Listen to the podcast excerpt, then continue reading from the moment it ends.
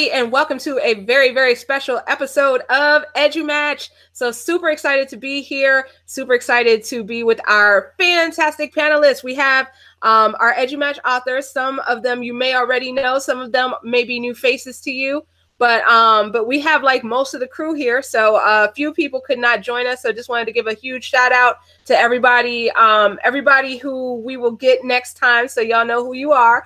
Um, but we're gonna kick things off with some introductions. So we're gonna start going from my right to left because that'll look left to right for for the viewers. So um so if you could please introduce yourself and tell us briefly what your book or project is about. So Susan, if you could please go first. Hi, I'm Susan Brown. Um L Susan Brown, but we won't go to the L part.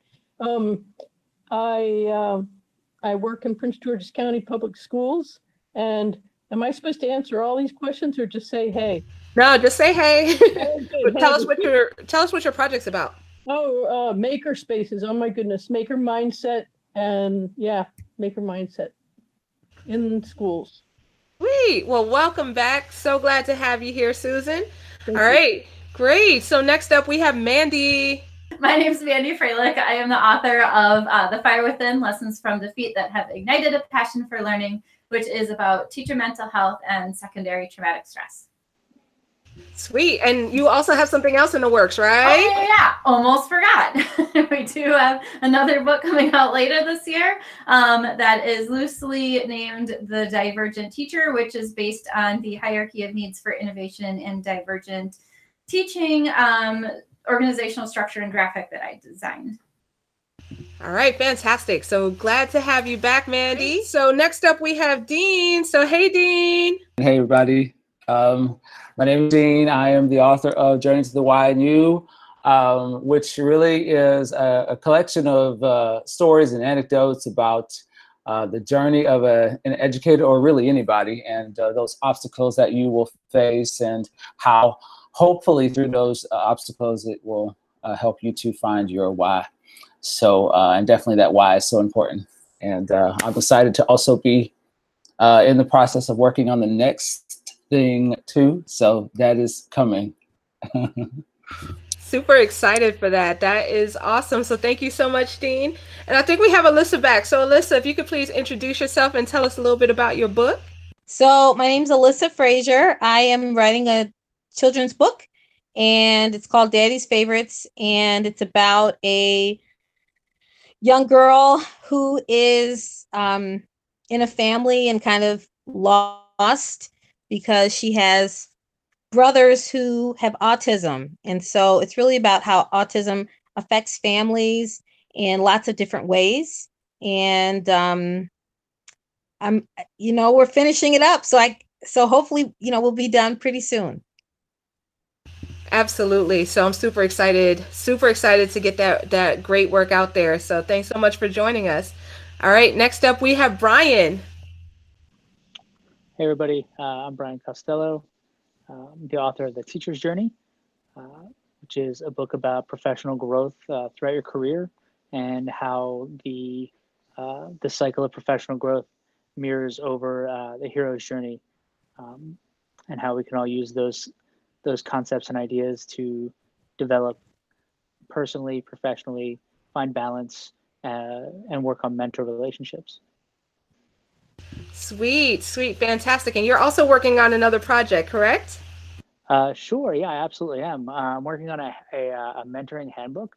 Uh, so something a little bit more practical use to develop skills for both identifying and becoming a mentor, um, and and what that really means in education. Uh, and I came out with this earlier this year. Yeah. the Brian Greatest see Hits me- collection. So you see me doing a whole lot of. I'm doing a little multitasking tonight, but uh, he's he's a good audience member. Oh, there he is. He's saying hello. hey, hey, little Brian. All right, great. And last and certainly not least, we have Brent. Hey, everybody. Uh, I am Brent Coley. I'm an elementary principal in Southern California, starting my 23rd year. And the book that I'm finishing up right now is called Stories of Edu Influence 11 Powers to Change Student Lives. And essentially, it's a collection of stories um, from my experience over 23 years, you hear people say, "Oh, you should write a book about your experiences." That's what I'm doing basically, but it's the stories and the lessons learned highlighting the ways that we have an edu influence and impact on the students and adults that we serve. Sweet. So fantastic project and great stories in there. So awesomeness. All right. So we're going to go into our next question and, and we're about to go back the other way. So Brent, get ready. Um, but the next question is what compelled you to pursue writing on your selected topic? And I'll buy you a couple more seconds. I want to say hello to people who are in the YouTube live chat. So hello to Rochelle, hello to Peggy, and hello to Carmela and to Marvia. Great to see all of you here. So Brent, what, what compelled you to pursue writing on your chosen topic? Well, kind of like I just talked about a little bit ago, that again, I think everybody on this panel, if you taught for any number of years, you've had somebody tell you that, oh, you should write a book. I'd never thought about writing a book, but I, I did have the opportunity to speak at a couple conferences this past year on this topic, essentially sharing the stories and the message and the lessons learned behind that. And it was uh, the last time in January that I spoke, and somebody came up to me afterwards and really kind of shared with me the impact that just what I had shared in that little time had the impact that that had had on him. It was basically about how we need to be sharing what we have. And he really said, like, oh my gosh, that's exactly what I needed to hear. And if that's the point I'd been praying about, gosh, should I should I try to write a book about this? And him coming up to me and basically saying, this really meant a lot to me. I really needed to hear this. It was the confirmation that I needed um, to say, you know what, if if I was able to impact this one teacher here, how much more, how many more people could could I edu influence if I actually put this into writing to get it out into more people's uh, hands? So that's that's how the the writing came about. Fantastic, fantastic! What a great story. All right, great, Brian. How about for you? Uh, so um, one, I mean, I've always been a writer. Uh, so I had a couple of the books that I wrote written um, before this one. Um, you know, I, I, wrote hundreds of blog posts. I love writing. I love putting the ideas into word. It helps me reflect on a lot of things. So I think that through the process, I think I learned a lot um, in reflection. But one of the things that I felt uh, as a new teacher and as a teacher coming into the profession was that I didn't have a lot of quality mentorship. Uh, I didn't have a lot of opportunities to have people help steer my growth um, at least I had felt that way a lot, and most of the people that I talked to had similar stories to mine, where they they felt like they were a little bit rudderless in their development and their growth, uh, and so um, uh, I can't compete with that. Uh, but um, so those those commonalities I have with a lot of people who felt like they didn't have um, quality mentors and and coaches to help them build as, throughout the career uh, really spurred me to want to pursue the topic uh, and figure out what we do wrong in education and how we can make it better for mentoring and development. Um, one of the great things though is as I as I wrote the, the book and those of you who have read it um, will know that I actually identified a handful of really valuable and important mentor relationship and, and mentor experiences that that shaped and changed my career. Uh, so despite the fact that I felt very much isolated and alone, I did have a lot of really great experiences. Okay, well, that is wonderful. Great. Dean, how about you? So, kind of like Brian, I definitely started out blogging, and I did not have any idea that I would eventually transform that into a book. Um, but at the same time, I, I think I spent a lot a lot of my life um, before teaching and as a teacher asking the question, why. Um, and so the why, as in why did I have to go through that, or why did that, that happen to me, uh, and also why am I doing what I'm doing? Um, and I think that they do work together. Um, the why of the obstacle tends to have a big part to do with the why of my existence and purpose and um, decisions. And so it was born out of a conversation as far as um, the book being a book, born out of a conversation like that could possibly happen. And I, I noticed, you know, there, there tends to be a theme in my writing sometimes. And um, being able to connect those dots was really um, eye opening for me. And so I think it started something that's going to likely continue uh, moving forward. So um, I'm grateful to have had the opportunity to be uh, an author for the first time. So. Sweet, fantastic. And there was a great question that came up via Peggy on um, YouTube Live asking to see if there was like a list with uh, with all of your books. And yes, edumatch.org forward slash books and just kind of scroll through and you'll see you'll see everything there. So awesomeness. Great. So next up, Alyssa, can you please tell us what is your inspiration for writing your uh, your book? So two of my boys have autism and they're in different places in the spectrum. And it really was me looking at how am I responding to the needs of my of all my children because we have four and when you're a parent and you have a child with an exceptionality in any anyway, and and my sons um, not only had autism, one of them had multiple surgeries, and we just had a lot of medical things that were going on. And I realized that I was not meeting the needs of my all of my kiddos, and so sometimes as a parent, you think about your best intentions and kind of are you doing the thing that you intend to do? So that was an inspiration um, but in writing the book, I really wanted children to be able to, um, children with special needs to be able to see themselves in books. But I wanted children who um, were did not or are not categorized right as as um, a diverse learner or having special needs. I wanted them to be present as well um, and to kind of hear their voice and um, especially in classrooms. I know that teachers the best intention teachers, uh, myself included, you can have 25 kids and then you can have that one kiddo who's who needs so much. And um, you give and give and give and give and give to that kid because you want to pour into that kid. But there's so much going on. Um, we're 24 kiddos um, and their needs. And so just um, looking at it from a professional standpoint and looking at it from kind of a mommy standpoint, but just making sure that um, this book is writ- written in a kid's voice. And so making sure that um, kids' voices are present and heard. Yeah, that's very important. Very important. So, um, so great perspective in that book. Um, so thank you so much for sharing that. All right, Mandy, how about you? What was your inspiration? Um, my inspiration for each of the projects was a little bit different. Uh, for the Fire Within was actually because they're just two totally different topics.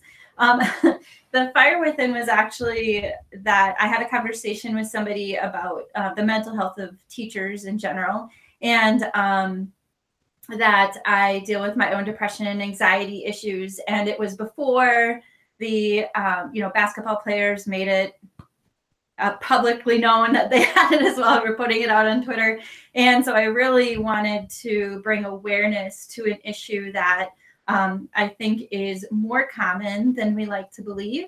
And because I feel like uh, when teachers disengage from the profession, um, which is happening more and more, you know, over 40% leave within the first five years.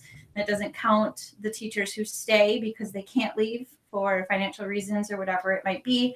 Um, so I really do believe that one of those reasons that teachers might disengage is um, their mental health and how we we don't discuss it. And so um, that was the purpose of of uh, why I wanted to write the first book. The second book um, was actually an idea that I've had for a long time that's been percolating and kind of um, coming together in my own blog as well. It's like the number one thing I tell people if you want to write a book, you start to blog. Um, because I had uh, developed this this structure and this graphic uh, that kind of took off and became popular and um, schools and I have a school district in Brazil that's using it, for example, to guide their their teachers' professional learning. And um, I wanted to make sure that people understood what the idea was behind the structure. And, and the basis of the idea is supporting teachers. And so I'm a huge advocate of making sure teachers are, are feeling supported.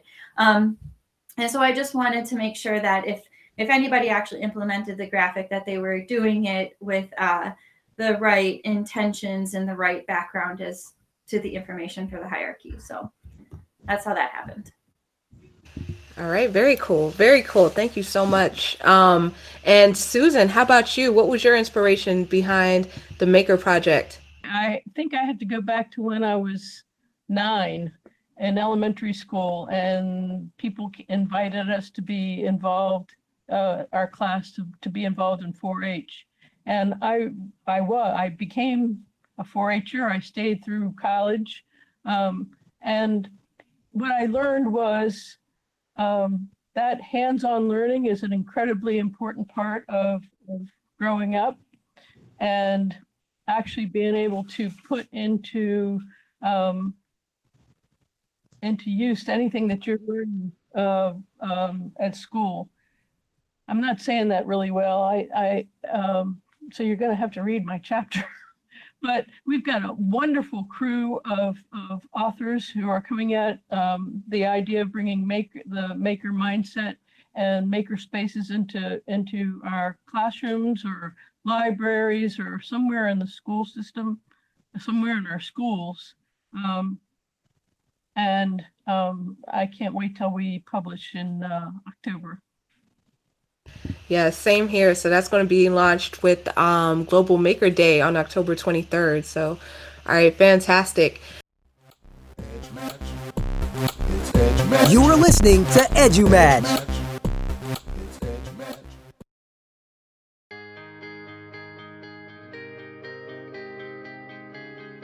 Hi everybody, my name is Dr. Samantha Fecich and I'm the author of EduMagic. EduMagic, a guide for pre-service teachers, is geared towards teachers in training to become educators of excellence during their college career. Now, all the um, letters in EduMagic stand for something. E, educate and engage. D, digital presence. U, unite your PLN. M, megapixels. A, always be. G, get out. I, Inconceivable, and Co-op Gone Virtual. All these things come together to help create EduMagic. I can't wait to hear your response. Please share how you're learning and what great things you're doing in your classroom with hashtag EduMagic on your social media. I look forward to hearing from you.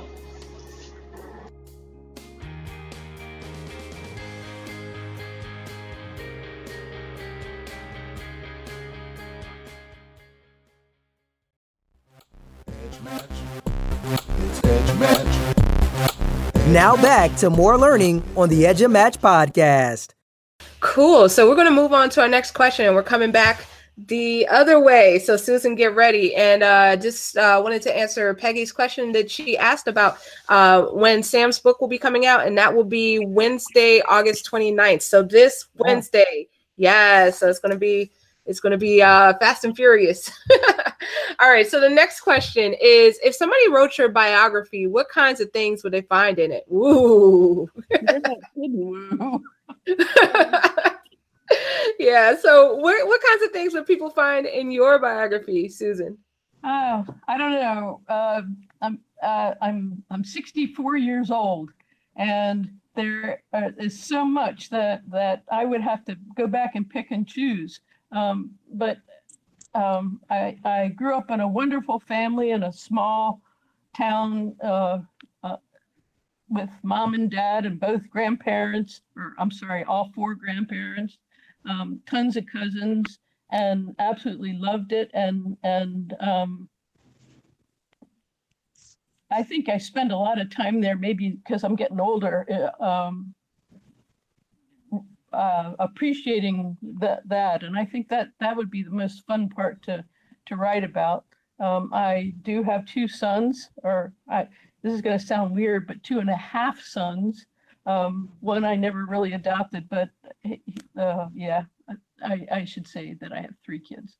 And um, always had animals. I've got a cat laying right here on my uh, yeah that's enough about me I don't know what you would find out. I love teaching. I love the kids.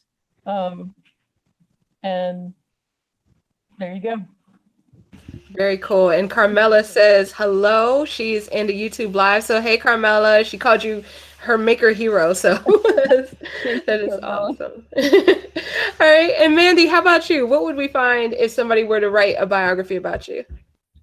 Um, well, I have four children of of my own, and the oldest is in college, and um, the rest are in high school and upper middle school. And um, but but most importantly, I have a dog named Briston, who I absolutely love like a child. Um, she's uh, very very naughty, but absolutely one of my favorite people in the world. So um, you would probably find that also people ask me pretty often what my passions are and what my hobbies are. I, I, guess i'm fortunate that my passions and my profession collide. And so uh, most of what i do is go to my kids' sports things and then come home and and work which is really the fun things that i like to do. So um, other than that i think i'm i'm fairly boring so it's not too much. I pretty much spend time with my dog, and that's just about it. So. All right, very cool, very cool. Alyssa, how about you? So, hmm, if someone were to read a biography about me, they would find out that I have had a lot of seasons and I'm really adaptive. I am number seven out of eight children. And um, I've always been the person in the family that listened to everybody's every problem and kind of helped them figure out why they're thinking the way that they're thinking or what questions they didn't ask. And so um not only am I like going through different seasons, but I'm I also consider different people's point of views. And that's a great thing, but it's also a bad thing because um, I'm very empathetic um, and so I think I take on a lot. Um, besides that, I am an A, super, super A personality that has become, um, I have learned to allow myself the room to have error. And I think that's due to me having um, kiddos who have exceptionalities. And so I wanted to fix everything and I wanted everything to go a certain way and it just like doesn't. It just doesn't. And so um besides that, I love to cook and uh I like to harmonize. So I, I will not sing independently. Um Dean, I'm shouting at you. I know you do this, right? But I can sneak in the back and and harmonize and I'm really a closet introvert. That's a lot. I'm giving you. That's a lot. Wow. Okay. Okay. I found out some things today about the singing. Okay. Might use that later. That's and, negative. All right. And speaking of singing, Dean, um, amazing, amazing singer. All right. So how about you? What would what would we find out in your biography? So first of all, you know Sarah loves her karaoke, so she, whenever somebody says that, she's gonna be excited. Um, I, I will say too, Alyssa, I just wanted to say, like, I, I feel you on that taking on too much. Definitely, that's me. Um, and I'm realizing more and more, hey, I can't, I can't be doing all this stuff. But um, of course, Dean the singer would definitely be in that biography. I just, it's, it's what I do. It's who I am. Um, Dean the actor would be in that biography. Um, I missed the stage uh, for so many reasons. Um, Dean, the veteran, the Air Force veteran, will be in that that biography because uh, honestly, those three things I mentioned already, collectively, are making who I am. And so I take all of that with me in that classroom on a daily basis, and I feel like it's able to help me uh, to be able to reach all of my students. Um, of course, the writer that goes without saying. Um, and I, I, I would hope that somebody might say the teacher who cared and brought out the best in his students. Um, like if, if they said nothing else and they said that, I would be totally thrilled. Um, and just just because I'm five out of seven children, and I definitely have that middle child syndrome going on. Uh, almost like the anyway, that's a whole nother can of worms. but I think I think it has almost propelled me to just be everything I can be and um, you know, and so that's what that's what I hope to hear and see in my biography, which I may actually write myself one day, autobiography. All right, I'm so here for that Dean autobiography. that is awesome. So Peggy was asking uh, for a poll of how many of the authors would describe themselves as type A. So show of hands if if you happen to be type A. Okay. So we have three out. Of, well, I'm counting myself. So that makes three out of how many of us are here? Seven. Three out of seven. So almost almost 50%, not quite. So all right, very cool. Very cool. So Brian, what would we see in an autobiography uh, or in a biography or autobiography of you? Huge sections of redacted text is what you'd see. um, uh, now you'd see uh, you know, I um I had no idea what I wanted to be when I was a kid. Uh, I like to play soccer. I like to learn things and take things apart and fix stuff and all that kind of stuff. So um, I kind of became a teacher out of nowhere, uh, sort of roundabout. Um, but I've always loved teaching. I love like once I started doing it, it was for me. Um, I've become a, a huge uh, huge tech advocate for a number of different things, especially um, like I'm, I'm, I'm basically I'm, I'm a nerd. Uh, I'm a huge nerd uh, when it comes to tech stuff and um, you know how I can incorporate it in ways we can kind of pull it apart and find different ways to use it. Um, you probably find uh, you know this little guy who's climbing on me right now. You and my daughter, the two kids, uh, love animals. You know, my dogs are sleeping ac- right across the room from me right now. Um, and uh, you find a, a writer. Uh, you know, I read, I've written two children's books. I have a third one that's like 50% complete, um, children's chapter books. And, uh, you know, it's, it's something that I do a lot just to help me center myself and focus. But, you know, um, people ask for, for your like, what do you do? Well, I like to teach things and I like to do things. I do all the things, um, you know, and that's one of the those uh, those little those those sections, those pieces of my life that I've tried to work on is to reduce doing all the things. I could try to do, do some of them well, but uh, yeah, I'm definitely not type A, but I've forced myself to adopt type A tendencies to get things done. So kind of like a type A chameleon. Well, a, a non-type A, but becoming type A chameleon. I don't know. yeah, and definitely a like you know this, but most people don't because when you see me, if I get like out at conferences and stuff like that, you think I'm a super, you think I'm super extrovert, extroverted, but I am a, a major introvert. Like as soon as the conference is over, I'll go hide for a few hours and not talk to a soul. So, uh, but yeah, so definitely major introvert as well. I feel you on that. Maybe that'll be our next poll. But before we do that, let's hear from Brent. Well, I'll jump in and say, Brian, I'm right there with you. Introvert at conferences, yeah, but that, but I got to go plug in and recharge by being by myself. So I think one of the misconceptions of introverts is means they don't like to be around people. I love to be around people, but we recharge by being by ourselves. Anyway, uh, in terms of my uh, biography, I've got two beautiful kids. I've got a daughter who's a senior in high school. My son is a an eighth grader in middle school, and uh, I've been married to my wife for 21 years. My amazing wife Jill, and um, I knew I knew what I wanted to be when I grew up, but it wasn't a teacher. So I think you'd find that in my biography. I wanted to be a computer programmer, and when people ask the story like, so why how'd you become why'd you become a teacher? The short answer is because I couldn't do calculus because back then I had to take four semesters of calculus just at the JC. And I took the first one and I got a D. And I took the second semester, I took it over and got a B. And I went to the second semester and took it and got another D and said to myself, I don't have time to do all this twice. And this is just at the junior college. So I'd always thought teaching would be something cool. Always thought, oh, that would be so fun to teach, but I never really considered it until that moment. Best decision of my life, the most um, weight lifted decision of my life when I decided to do that, and I've never looked back.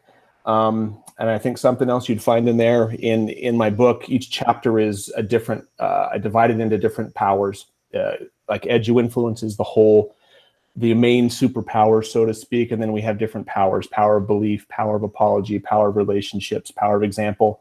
And I would say probably power of sharing is what if somebody was writing about me, I love to share because I have been blessed with people sharing a lot with me in my career. So I'm such a believer and advocate for um, paying that forward and giving it back. So you would definitely you would definitely find something in there about uh, sharing, and that's chapter four in the book. So Very cool. Very cool. Yes. I love the sharing. Totally here for the sharing. You are listening to EduMatch.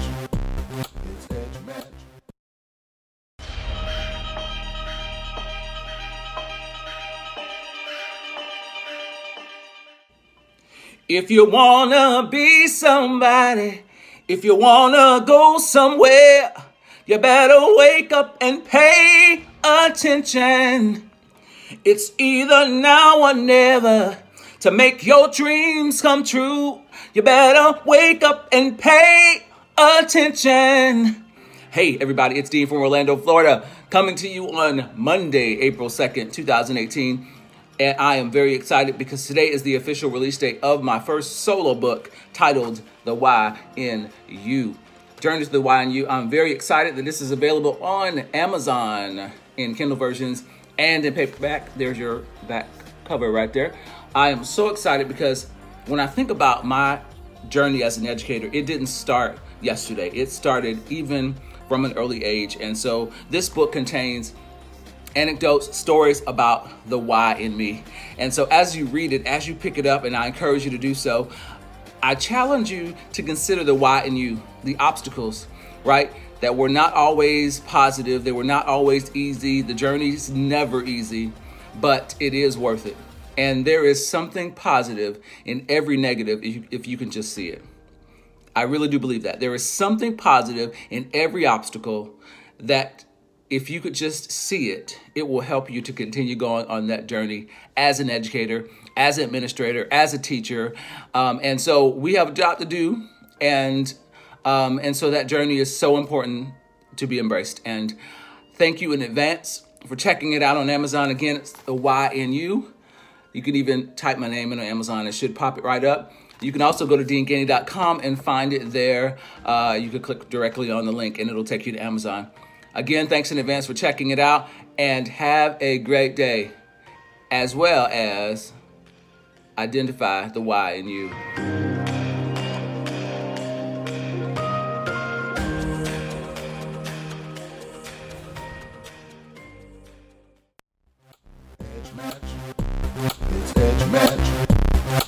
Now back to more learning on the EduMatch podcast. All right, so we have a question um, on YouTube Live. So from Marvia, who is asking if anyone wrote not about education before, how did you make the switch to lead into more writing about educational things? So I'll just uh, open that up to anyone who wants to jump in.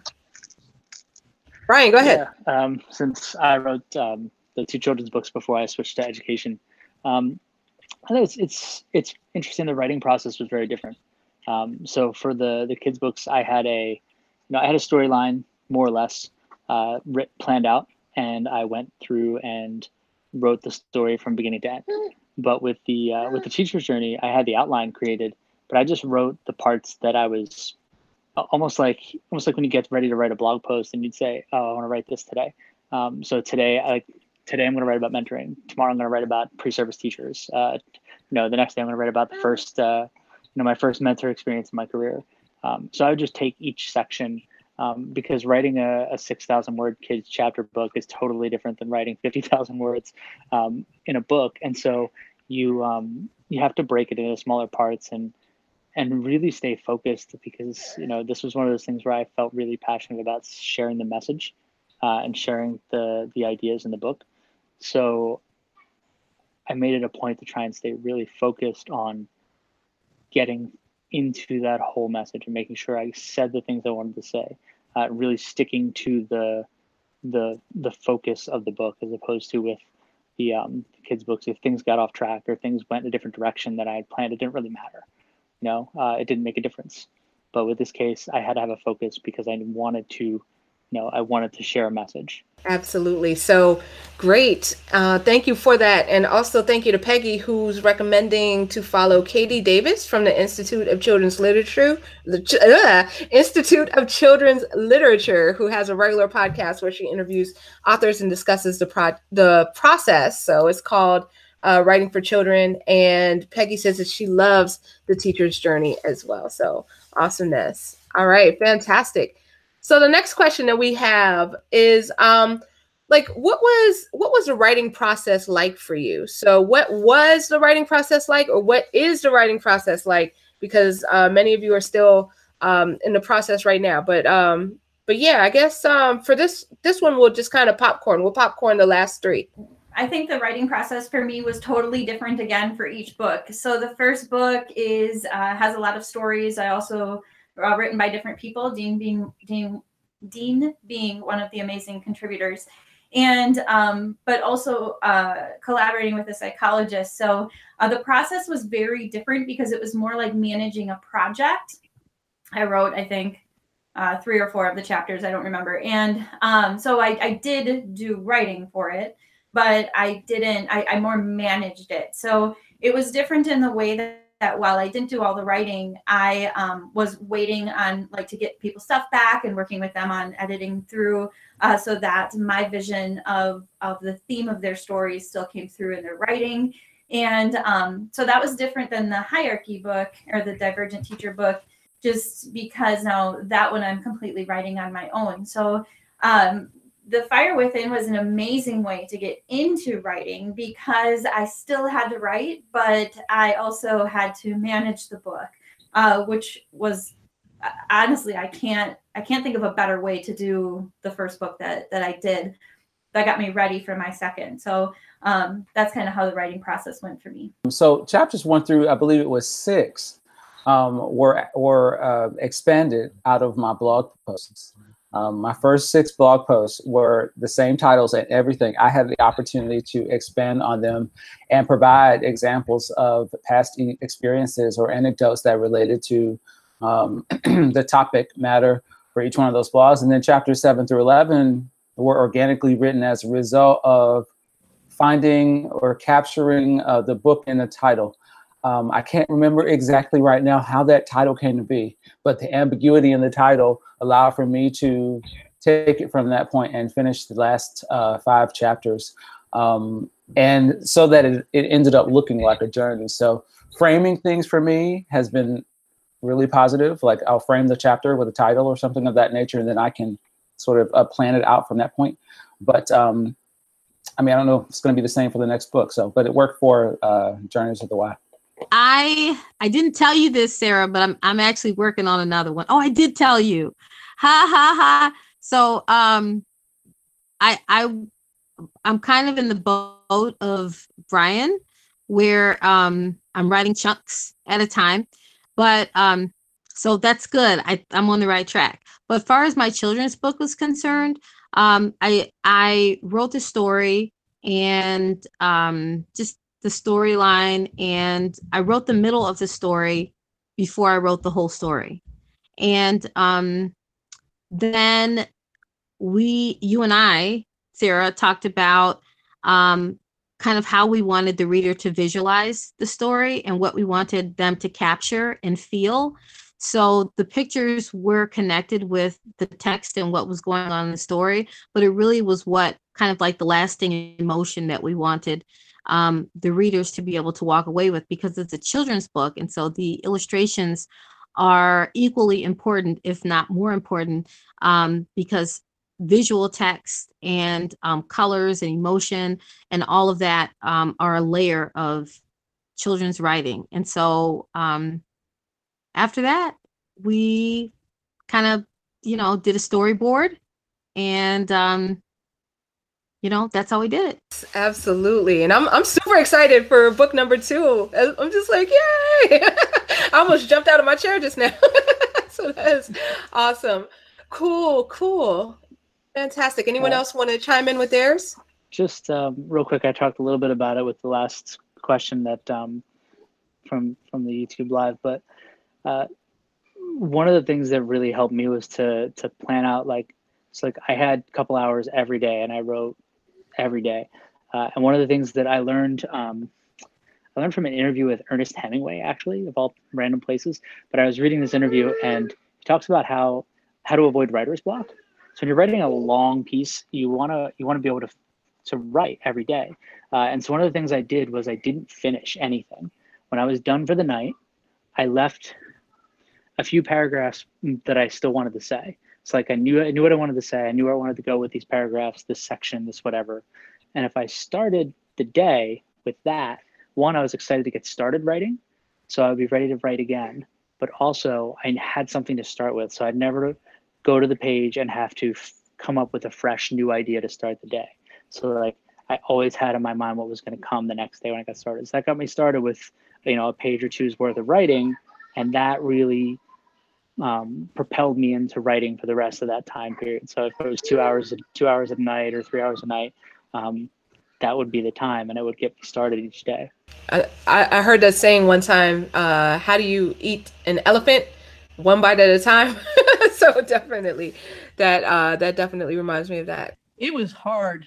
Um, I the only reason I accepted this challenge was because I believe so much in in in um, the idea of getting our kids working and using their creativity and all the things that go along with the maker um, idea. And it's some, I mean, those things are what teachers do in their classroom anyway. I'm looking at trying to, um, hmm, I guess bring in the growth mindset and the maker mindset into all classrooms and all admin and the, and and um, get away from people thinking that we're just doing crafts in the in the classroom. Um, it was hard for me, and um, I agree with the managing part. That was that wasn't that wasn't difficult.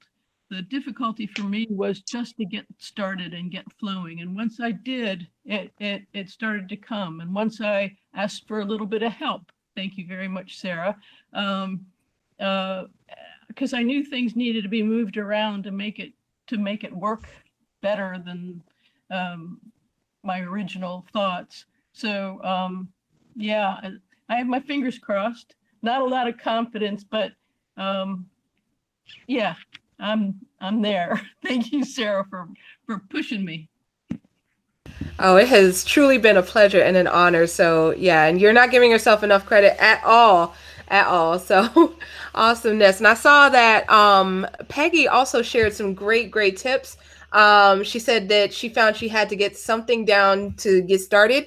Um, and then she could go back and add to it. So I love that. And I saw also Mandy chimed in about relying heavily on the blog post. And um, and Marvia was also um, was also chiming in as well about uh, thinking about what you want the reader to walk away with after reading your book. How that's a great idea. So somebody had mentioned that on panel earlier. So wonderful. You are listening to EduMatch. The teacher's journey takes a deeper look at how we grow, learn, and succeed in the world of education. Throughout the book, you'll follow the journey of seven incredible educators that share their trials and triumphs as they walk along their own journey. The teacher's journey will challenge you to reflect on who you are and why you are in education while providing personal examples and practical tools to use right now. Pairing with the book is the Teacher's Journey podcast. There you can hear great educators as they reflect upon their journey and share the lessons they have learned along the way. You can find more information about the book, the podcast, and lots more by visiting costellocorner.com, where you can also sign up for exclusive access to information, graphics, and educational training resources.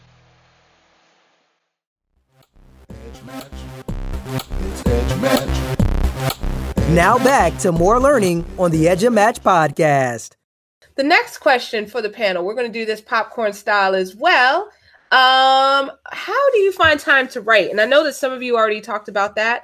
Um, so if any thoughts um in terms of uh adding anything about how you might find time to write? The weekends are big for me because during the week I'm whooped.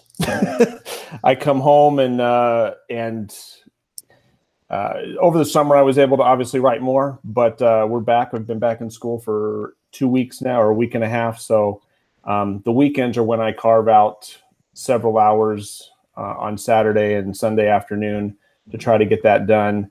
Um, and then, kind of piggybacking on the previous question, having it mapped out. And Brian, what you had said, I do very much the same type of thing. Whereas I won't, I won't finish something. I kind of I've mapped out what the content that I want to have in each chapter, and a lot of times I'll let it percolate in my mind, kind of visual.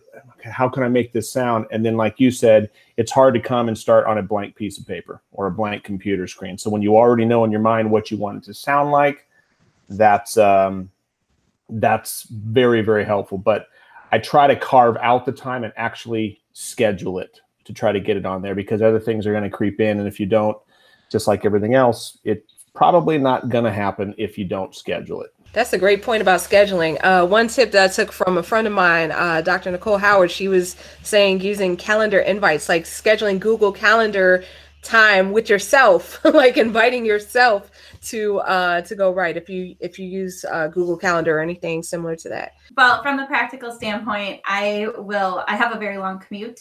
And so I will sometimes leave myself uh, voice boxes of things that I want to write and then go back and transcribe them. I do that a lot for even my blog posts as well. Um, you know, from that standpoint, from the other standpoint, from kind of the just emotional standpoint, I I have four kids. I present. I have a day job. I write books. Like I everybody has all these things to do. Nobody has extra time on their hands. So if you really want to do this, you will make time. We make time for the things that are important to us, right? So um, nobody has any more time than anyone else. And uh, what I try not to do is use um, the words "I'm busy" uh, because even though sometimes it comes out when I'm really, really stressed and all those kinds of things, like it doesn't really do any good to talk about how busy you are. It's it's more productive to take that time and actually do some of the things that you want to do. So um, that's one belief that I, I try really hard to to stand behind um, and and so I, I do believe that if you really want it you will make time for it. One of the things i will recommend is uh, you know i've got two little kids. I've got uh, you know all the stuff that you said. You, you got to make time for things that are important to you.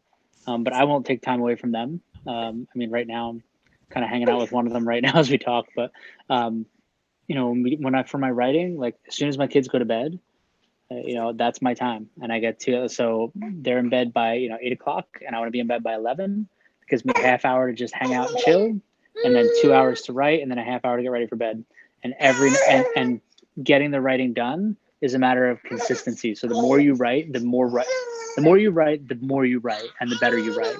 So it's a matter of you know consistency, doing it every time, doing it every night, uh, and being really uh, you know, really focused on making time to write on a regular basis because the more frequently you write the better you're going to do.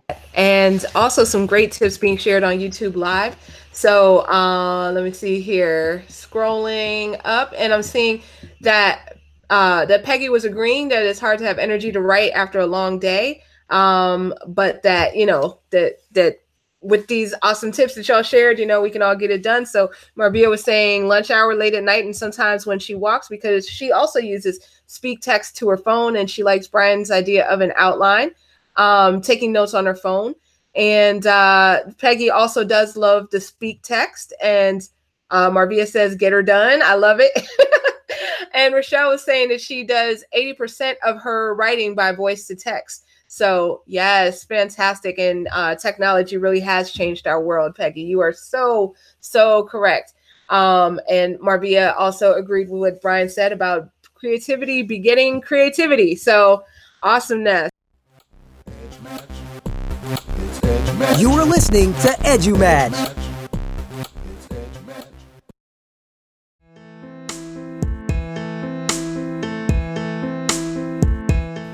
Hello, my name is Mandy Froehlich, and my book, The Fire Within, is currently available on Amazon. The Fire Within is a book of uh, stories by educators who have gone through personal and professional adversities and who have come through stronger on the other side. They use their superpowers that they gained with their students in order to be better educators. If this sounds like stories of superheroes, you are absolutely right. There's also a chapter on trauma and how it affects the brain, and a chapter covering post traumatic growth and secondary traumatic stress and how it affects educators in their job. So, if you are interested in The Fire Within, you can find it right now on Amazon by searching The Fire Within Lessons from Defeat that have ignited a passion for learning. Thank you.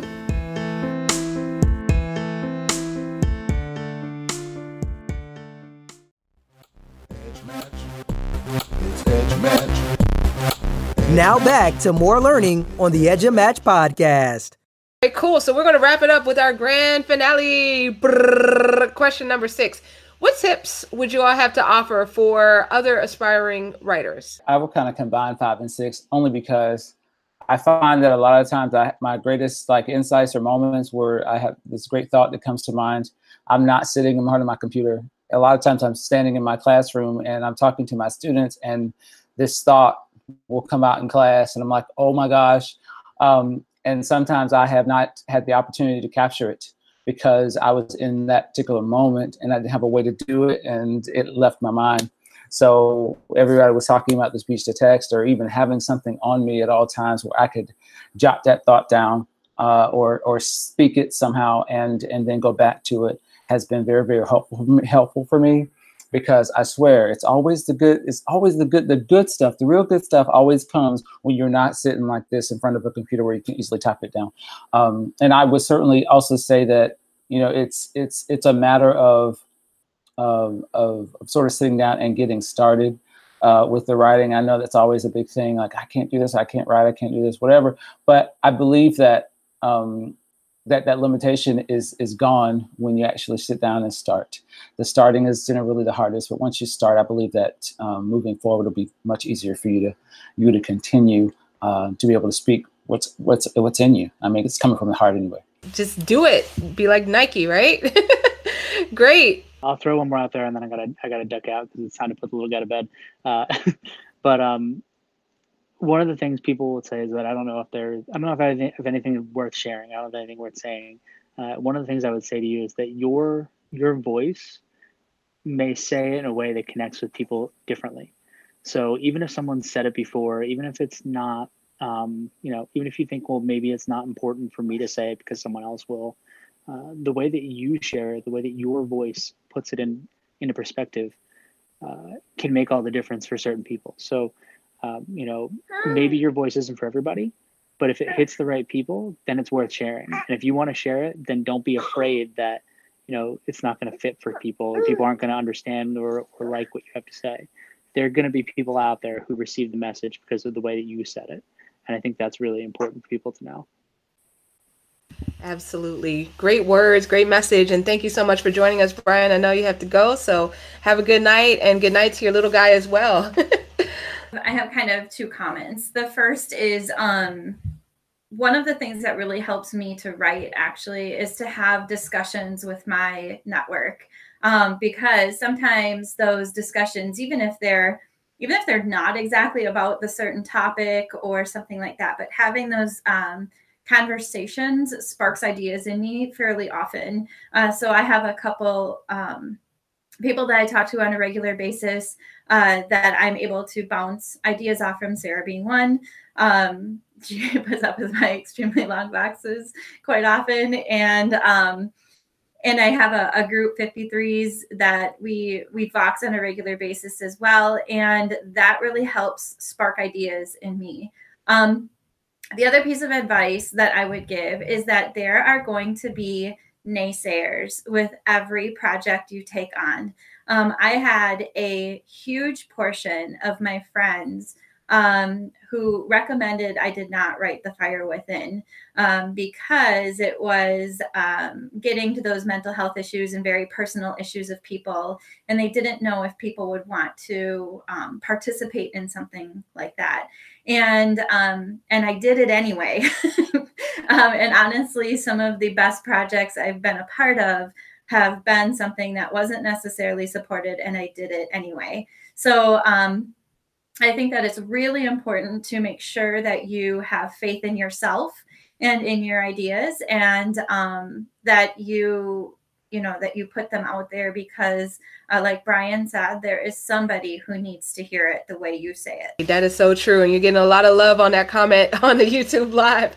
So yes it's very reminiscent of left eye you know at the end of waterfalls believing yourself. The rest is up to me and you. So love it love it love it.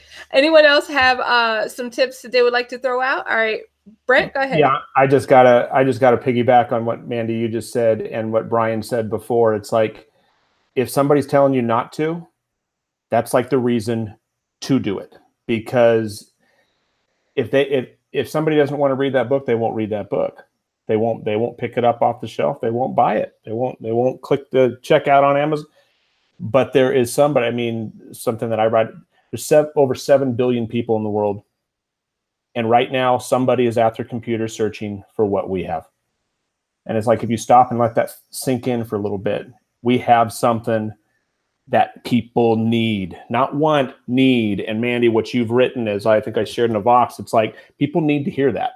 Not everybody want so, so they don't buy it, but it shouldn't stop you from doing that. And so once again, I just want to thank you for writing that because I think that's that's a need. That there's a lot of people that need to hear that. And Dean sharing your story is part of that because that's a great book. I mean, the stories in there are are fantastic. And for me, mapping it out, it would be my my tip in terms of uh, what I would say for anyone wanting to get started is I spent a lot of time percolating the ideas, but pre-writing, getting it down in terms of like, here's what I want in this. Ch- here's what I first of all, I want to break the book up into, and then here's what I want in each chapter, and that makes it so much easier when I go to write the chapter on the power of whatever it is. I already know what it's going to be in there, and then I can just kind of format it the way I want it to be. Because just once again, blank piece of paper. Well, what do I write about now? Spend we do that with students, don't we? Pre-writing, we spend all that extra time teaching them how to pre-write. We got to kind of model the same thing because it makes it a whole lot easier. Well, definitely wanted to thank all of you for just your amazing work. Um, continued, uh, it's my continued pleasure and honor and privileged to be able to work with each of you on your uh, on your individual and collective uh, tasks or projects, I should say. So, um, so awesome work, and uh, looking forward to uh, to everyone's um, you know everyone's projects being released and uh, just getting it out there. I'm you know previewing it. I have a preview, a, a, bird's eye view of of everything that's going on, and I'm just like, ooh, this is fire. So definitely um, wanted to also thank everyone on the YouTube live. Um, great, great comments, great conversation. So thank you all so much for tuning in. Um, so we're going to make this a podcast. We'll put it out on Facebook. Um, hopefully over the course of the next week, or maybe we might spread it out a little bit because we will be taking a break shortly. So our next episode, we're actually going to have a special episode with uh, Kevin, who is the president of K12 Inc. So that's going to be Tuesday, 5:30 p.m. Eastern. And um, after that, we are taking a nice long break. Um, so the following weekend is Labor Day weekend. The next weekend is my birthday. Woo woo, turn up. so uh, we will be back on September 16th with um with Matthew Farber talking about game-based learning. So anyone who is interested in the topic, please sign up to be a panelist. Podcast with nest.edumatch.org forward slash sign up. All right. So everyone, thank you again and have a wonderful, wonderful uh week. It's Edge Match. Edge Match edge match. It's EduMatch. You're an EduMatch. Edge match. Don't miss EduMatch. Don't miss edge.